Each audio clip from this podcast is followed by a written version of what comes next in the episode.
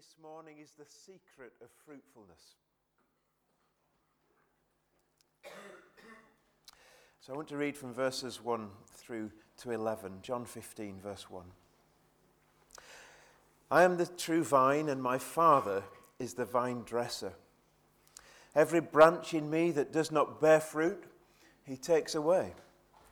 And every branch that bears fruit, he prunes that it may bear more fruit. You are already clean because of the word which I have spoken to you.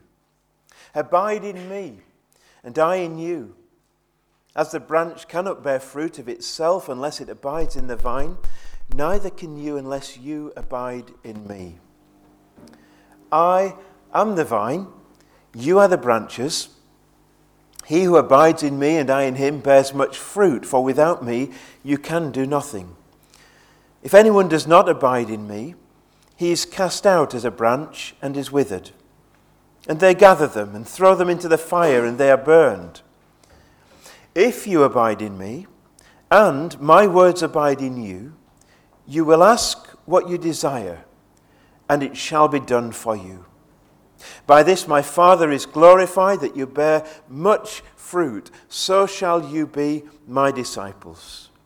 As the Father loved me, I also have loved you. Abide in my love. If you keep my commandments, you will abide in my love, just as I have kept my Father's commandments and abide in his love.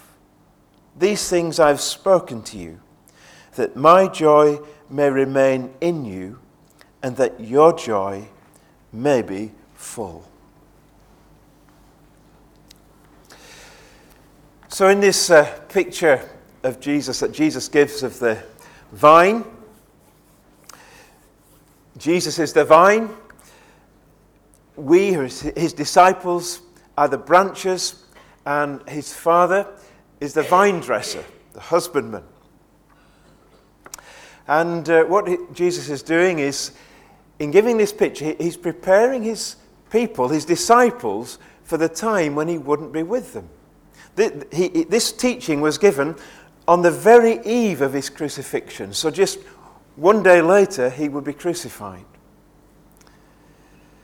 And then he would raise, be raised from the dead, and in 40 days after that, he would ascend to his Father. So he would no longer be with them physically, they would be without him. But what Jesus is saying is, is, he's saying, But I'm going to come to you and I'm going to live in you by my Spirit. There's a new era has dawned and uh, you're going to enjoy life with me. I'm going to be in you, and you're going to be in me. And that's what this picture of the vine and the branches is all about. Last time we focused on our text for the new year, which is verse 8. And in the NIV, it says, This is to my Father's glory that you bear much fruit, showing yourselves to be my disciples. This is to my Father's glory that you bear much fruit. And uh, last time we, we looked at what kind of fruit there is in the Bible. There's the fruit of the character of Christ in our lives, the fruit of the Spirit love, joy, peace, forbearance, kindness, goodness, faithfulness, gentleness, self control. We, we looked at all of those, Galatians 5 22, 23. And then there's the fruit of holiness that God looks for in our lives as the fruit of this victory over sin and over our sinful nature and over the power of sin. There's the fruit of our lips, the praise to God that God wants, and that glorifies Him when we give Him thanks and we express that to Him. And then there's the fruit of good works. In Colossians, Paul prayed um, that they would bear fruit in every good work. Jesus said, Let your good works be seen before men that they may glorify my Father in heaven. So when we are serving God, whether it be in our home or our workplace or in church, not only do our works give glory to God, but they cause other people to look and see and in some way give glory to God. And then there's the fruit of witness uh, seeing others come to Christ and, and sharing our uh, faith with others. And then finally, we thought about the fruit of giving, Uh, generosity. Generosity is a lovely fruit of the Holy Spirit and the fruit of Christ in our lives.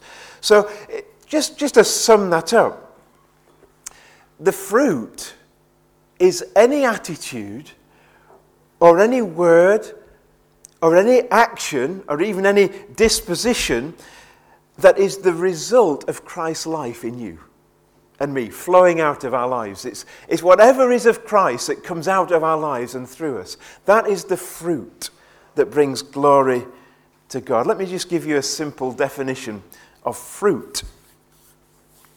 What is fruit? Fruit is the outward expression of the inner life. Fruit is the outward expression or the outward display of the inner life. If I see an apple hanging from a tree, I'm not daft. That is an apple tree, all right? If I see a pear hanging from a tree, I know that that's a pear tree. Because that's, that fruit is the, is the expression of the life that's going through that tree. What's the inner life of the Christian? It's Christ. Christ's life. Didn't Paul say, I have been crucified with Christ, nevertheless I live, yet not I, but Christ lives in me. So the life that's in you is Christ's life. So it's, it's inevitable if, you, if Christ's life is in you and in me, that his, the, there will be a display of that. There will be the expression of that in fruit, fruit bearing. And that's uh, the miracle, isn't it, of, of the Christian life? It's, it's not just following rules, it's, it's far from that. And it's not just doing one's duty. It's not just coming from uh, sort of to church and, and, and, and being part of a group. It is actually sharing the life of Jesus. That's why you cannot be a Christian unless you are born again of the Spirit of God. Unless there is this deep work within by which God, by His Spirit, comes into your life. Christ comes into your life and shares that life with you. And so the fruit is the overflow of the life of Christ for God's glory. So Christ is the vine.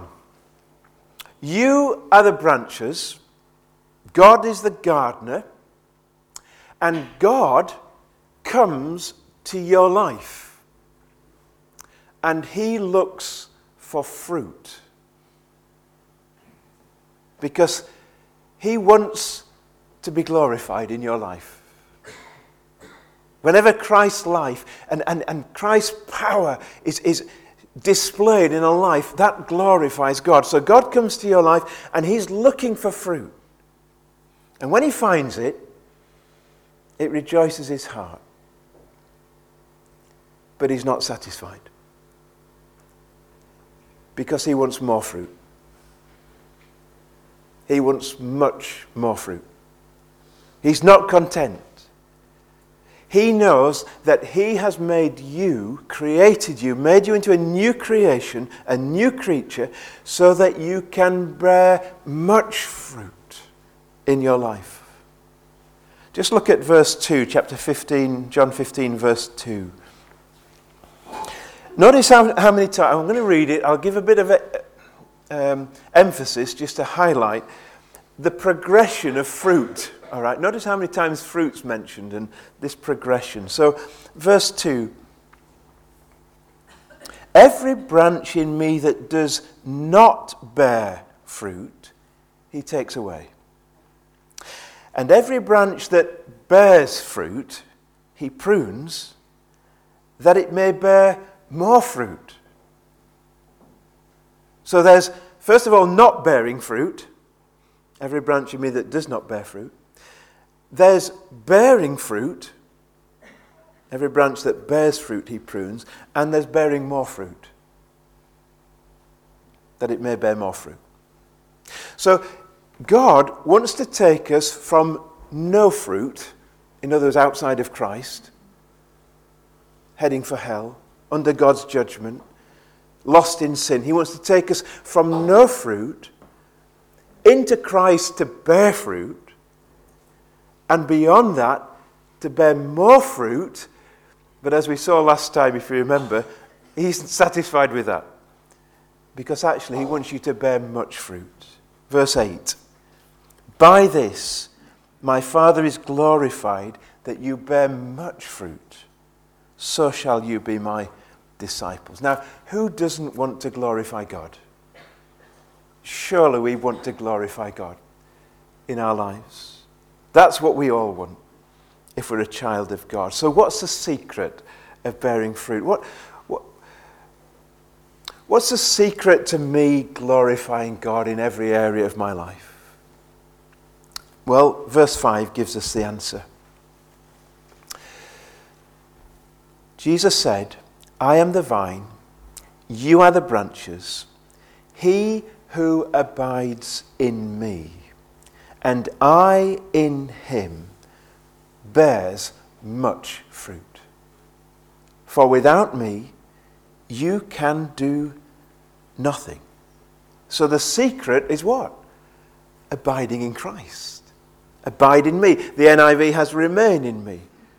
Abiding in Christ is, is the absolute foundational key to, it's, it's, it's absolutely foundational to bearing fruit. How do we abide in Christ? How, how do we remain in Christ? What, what's, what's the way for you and I to abide? Well, first of all, by fellowshipping with Him. Number one, fellowshipping with Him.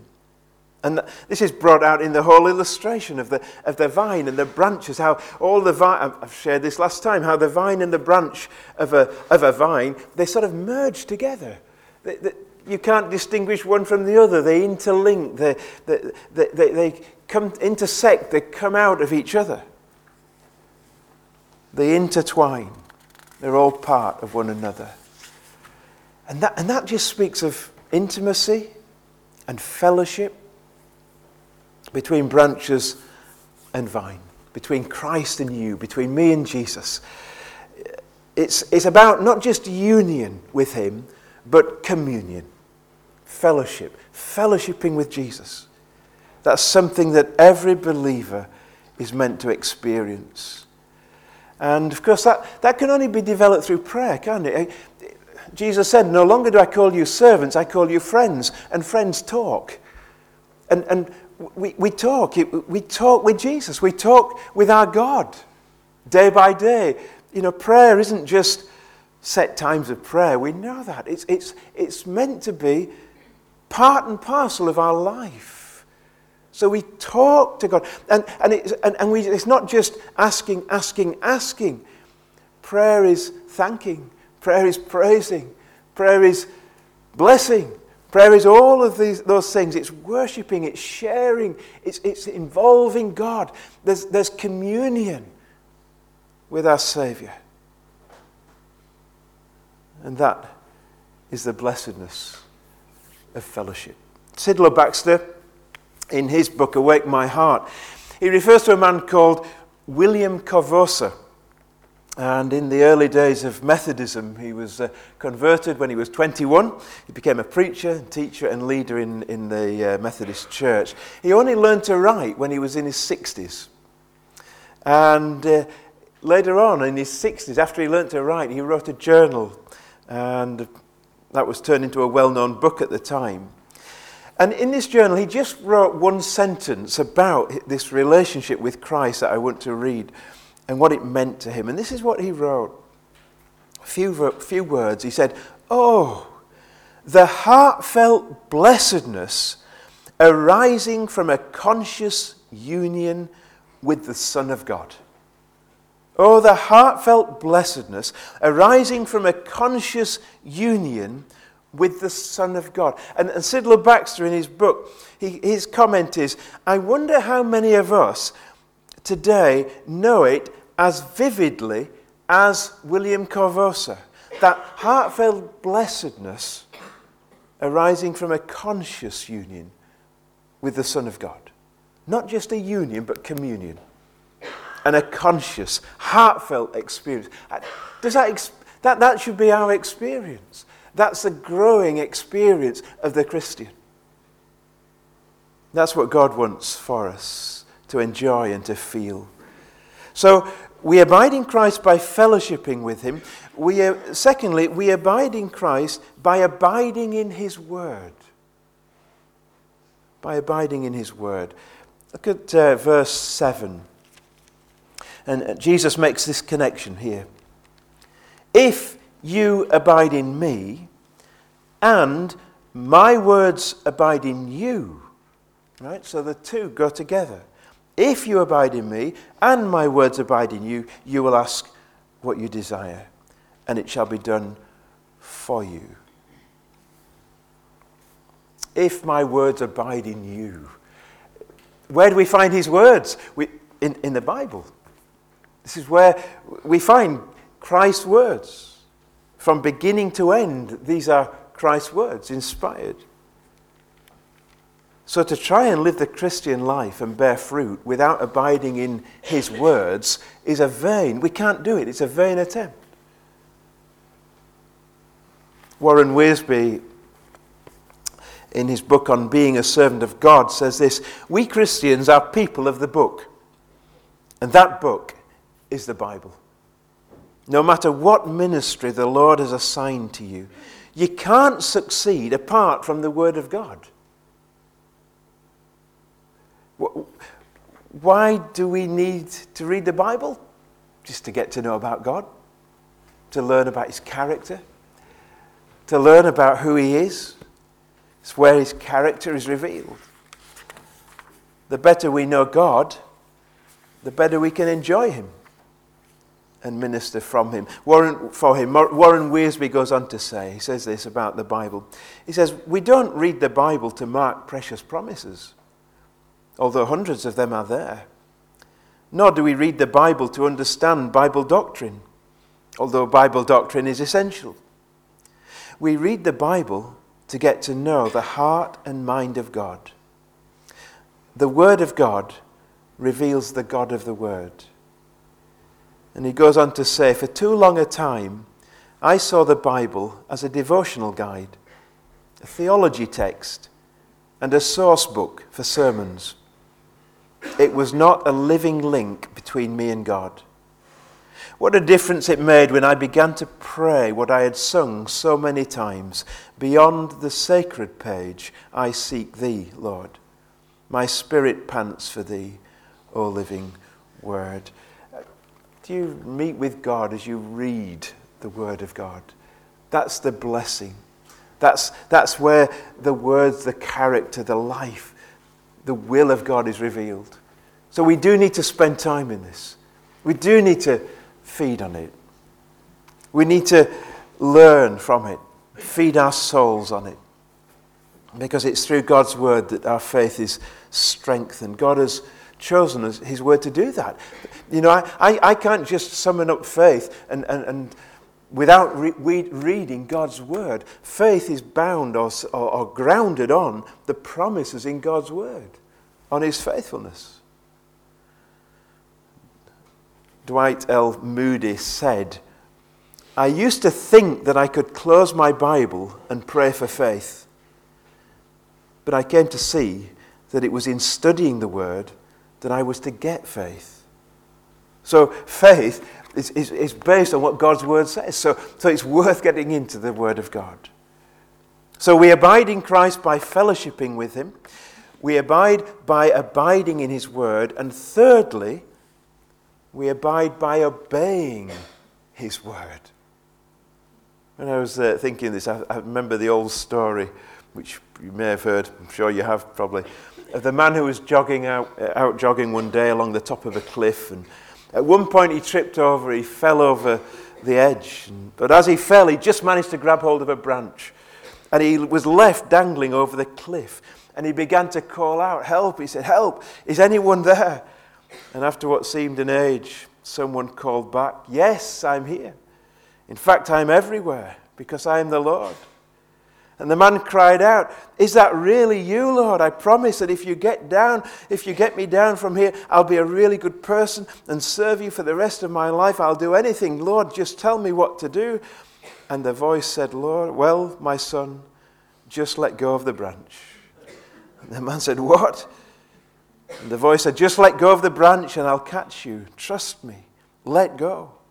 And there was a pause. And the man said, Is there anybody else up there? you know, it's, it's one thing reading the Word of God, it's another thing obeying it, hearing the Word of God and doing it, but actually acting on it. Look at verse 10. If you keep my commandments, you will abide in my love. If you keep my commandments. I want to abide in God's love. It's a beautiful thing in the love of God to be have that love just in your heart and warm in your heart, knowing that you're in that love and that love is flowing through you. But I cannot ha- experience that if I'm not keeping the commandments and obeying God's word and, in others, reading it. So if there's things in my life that I know I've got to get rid of and I know that are grieving to God, I must, must, must ask for God's forgiveness and cleansing. It's a fundamental law of God. Obedience leads to abiding. And it means I cannot abide in Christ if I'm not willing to obey, if I'm not intent on living Christ's way. And so it, it, means yielding, doesn't it? Yielding ourselves to God, yielding my will to God, my will and myself, saying no to me. And I want Christ. I want His will done in my life. And you know, when we do that, there's joy, isn't there? There is joy in obedience. We don't always find it easy, do we? I, I know myself so easily. I, I need to keep having to put my life back on the altar. I really do. I have to keep, I, I, I crawl off it. It, it. It's so easy to turn out just in little areas of our lives just to not do what we know to be right. And I know for myself, I don't know about you, but my dedication has to be daily. I, I, I know that inner battle. I constantly have to fight against that sinful nature that just wants to do my thing and not please God. And so I crawl off the altar of my consecration and I have to daily bring myself back to say, Lord, help me. I'm sorry. I want to please you. You know, the, Paul, even the great apostle Paul, knew that battle in Romans chapter 7 and uh, verse 18. Romans 7, verse 18 and 19. He said this For I know that in me, that is in my flesh, nothing good dwells. For to will is present with me, that's to will after God's will, do, do God's way. For to will is present with me, but how to perform what is good, I do not find. For the good that I will to do, I do not do. But the evil I will not to do, that I practice. So even Paul knew the battle to, to please and to honor God and to abide in Christ. He, he knew about that. But he also knew that there's a greater power in him to overcome, and there's a greater power in us beyond our selfish, sinful nature that gives us the victory over our sinfulness. In verse 24, he says, Oh, wretched man that I am, who will deliver me from the body of death? I thank God through Jesus Christ our Lord. So then, with the mind, I myself serve the law of God, but with the flesh, the law of sin. He said he, he knew the, the power that was in him of God was greater than the power that was of his sinful nature. So we abide in Christ by enjoying, enjoying fellowship with Him. We abide by abiding in His Word. Thirdly, by obeying His Word. And lastly, fourthly, by resting in Him. By resting in Him. Just uh, turn with me to another passage just to illustrate this. Luke 19, Jesus use, uses that word abide in a different context. Luke chapter 19, verse 2 to 5.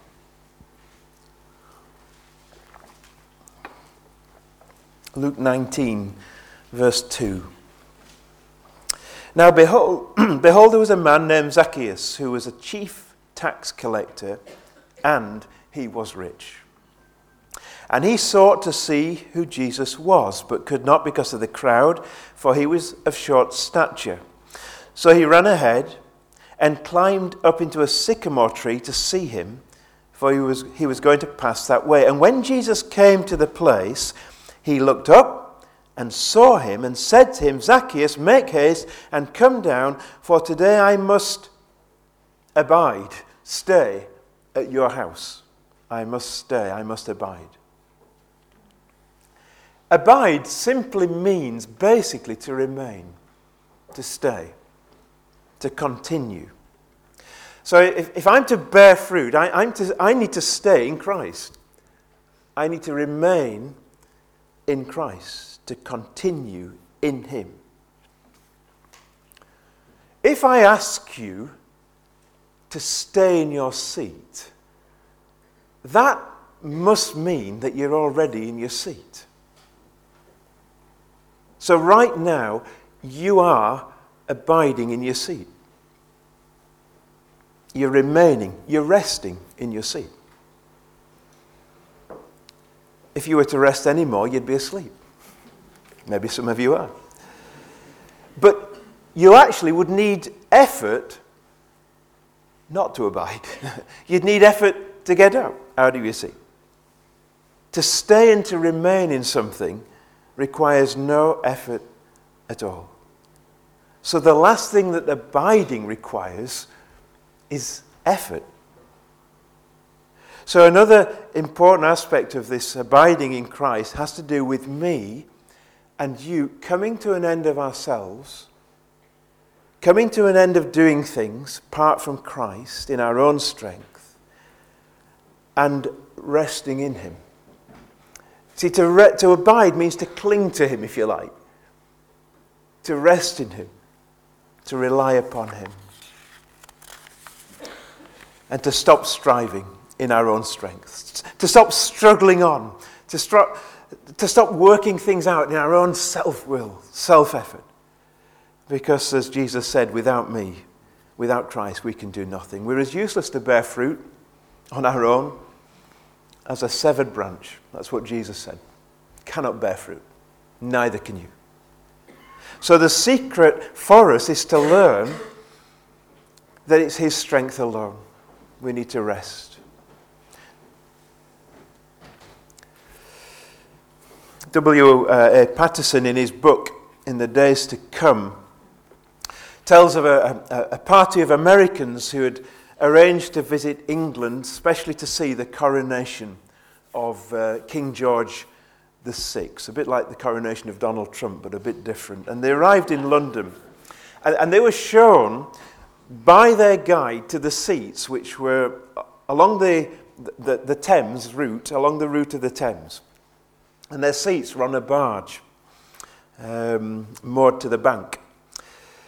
So they were, they were shown to their seats, but, but on sitting down, they, they were actually bitterly disappointed because all they could see were just in front of them mud flats, nothing but mud in front of them.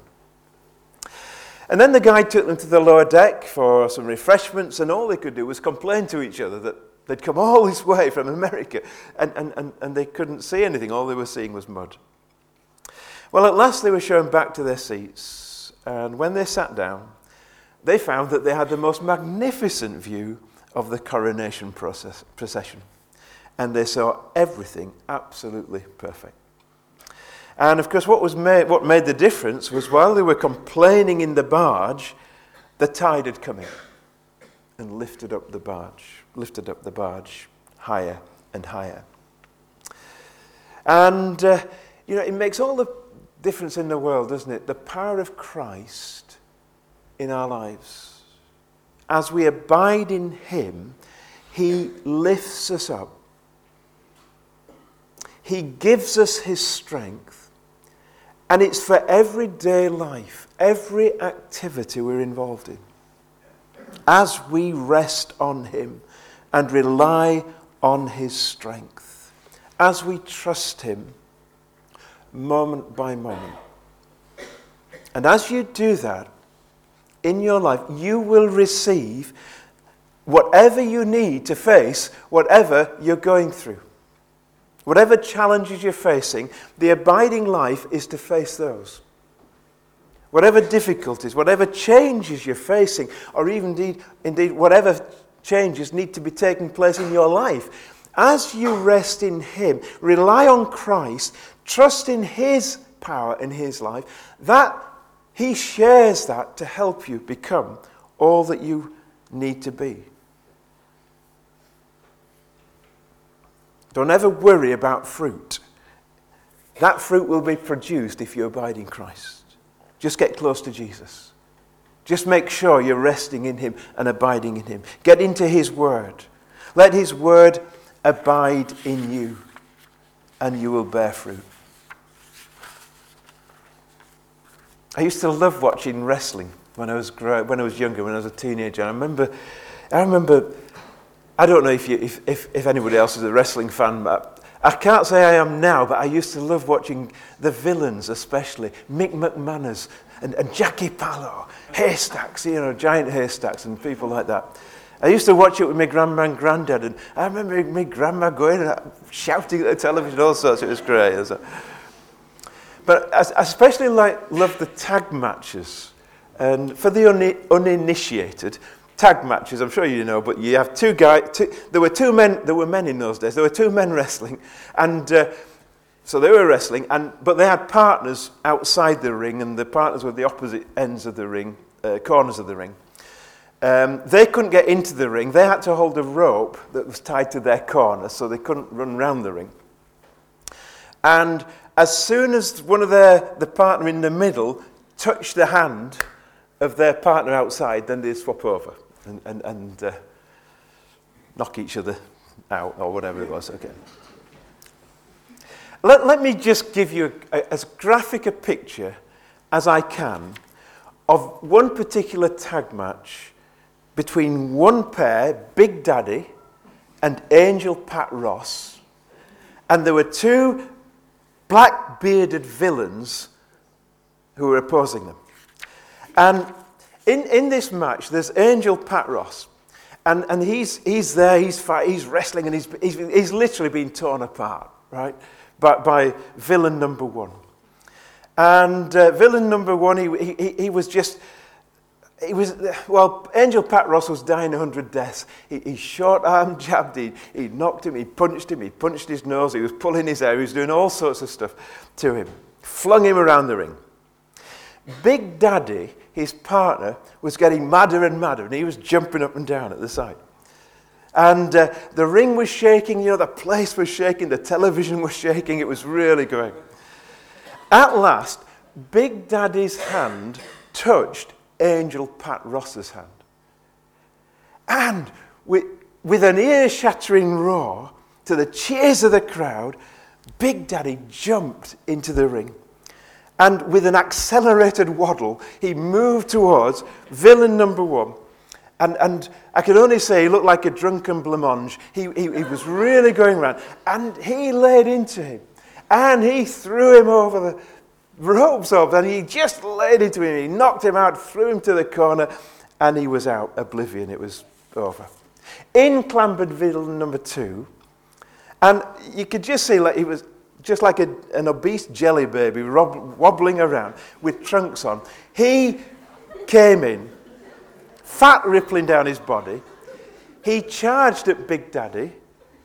Big Daddy, he, Big Daddy took him by the neck. He whipped him through the air, dumped him on the floor, and with amazing grace, he jumped up and just belly bombed him right, right onto. And this guy just absolutely suffocated. Right? And he was counted out. And that was it. When was Angel Pat Ross delivered from his suffering? When was he rescued? When he reached out his hand and he took hold of the outstretched hand of Big Daddy. You see, Big Daddy had been watching all the time, waiting, his arm outstretched, while Angel Pat Ross was slowly being destroyed as soon as their hands met he was able to rescue him. Now, I don't, know, I don't want to press this analogy too far now. But you are a hand away from the greatest power on earth the power of Christ. And yet, so often, we don't reach out our hand. And we're left there floundering and sometimes being pummeled, pummeled because we don't reach out our hands. Brothers and sisters in Christ, we have a hand in hand relationship with the giver of life, with the source of all power. And that's for every believer. And that's for you in your job, you know, in your home. That's while you look after the children, you can abide in Christ. Caring for a loved one, we've got some long term carers in our church. Abiding in Christ, fellowshipping in Jesus, resting in Him, holding His hand, drawing on His power. That's for every circumstance, for family life, for married life, for single life. If you're a single person, doesn't matter what your personality, you might be outgoing and extrovert, you might be in, introverted, you might be shy, a private person. You might have good health, ill health. You might be full of life, you may face depression or anxieties or fears, whatever. Abiding in Christ is for every part of our lives. It's for every situation. And everybody can rest in Jesus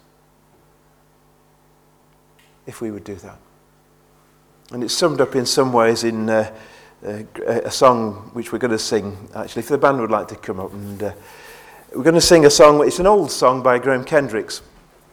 Um, it says, For the joys and for the sorrows, the best and worst of times, for this moment, for tomorrow, for all that lies behind, fears that crowd around me, for the failure of my plans, for the dreams of all I hope to be, the truth of what I am. For this I have Jesus. For this I have Jesus. And as we sing that, we can talk about, think about resting in Him, relying on Him, abiding in Him, drawing in ourselves to Him. We're going to pray. We're going to sing. We'll take our offering. We didn't take the offering in the first part, so we'll take our offering as we sing. But let's just, uh, let's just be quiet, shall we? and uh, going to pray. Pray for God's help and strength that we would truly learn what it means to abide in Christ. Our Heavenly Father, all of us would want to be more fruitful for you because we want to see you glorified in our lives. And Lord, if we're honest, we know that there are times when we don't abide in you, and maybe we feel as though we're just learning how to do that. So, Lord, would you help us, we pray. I pray that you'd help us to learn to enjoy real fellowship with Jesus, day by day, moment by moment. Help us, Lord, to abide in his word each day and to obey His word. And Lord, when we are tempted to take that self route way of doing things, attempt to do things in our own energy, with our own resources, Lord, forgive us for that. Turn, turn us away from doing that. Remind us, Lord, of your hand that's outstretched so that we would lay hold of you so that you can help us, empower us, enable us. Lord, would you press home these things to our heart? We want to bear fruit for your glory, all of those beautiful fruit, the life of Christ flowing through us. Lord, I pray for those who are in the heat or the cauldron, as it were, of a, a difficult situation. Maybe that's an ongoing thing that people are wearied of. Lord, I pray for my brothers and sisters in Christ that they would too find rest in Christ and abide in Him and not be overwhelmed, but find that wonderful victory in Jesus and the strength they need. So, Lord, bless us, we pray. We pray these things in Jesus' name. Amen. Let's uh, stand to sing, shall we? We'll take the offering as we I'll, uh, if the prayer team would come and just stay down here, and if you'd like someone to pray with you about anything, um, anything at all, then just come forward and uh, somebody will pray with you.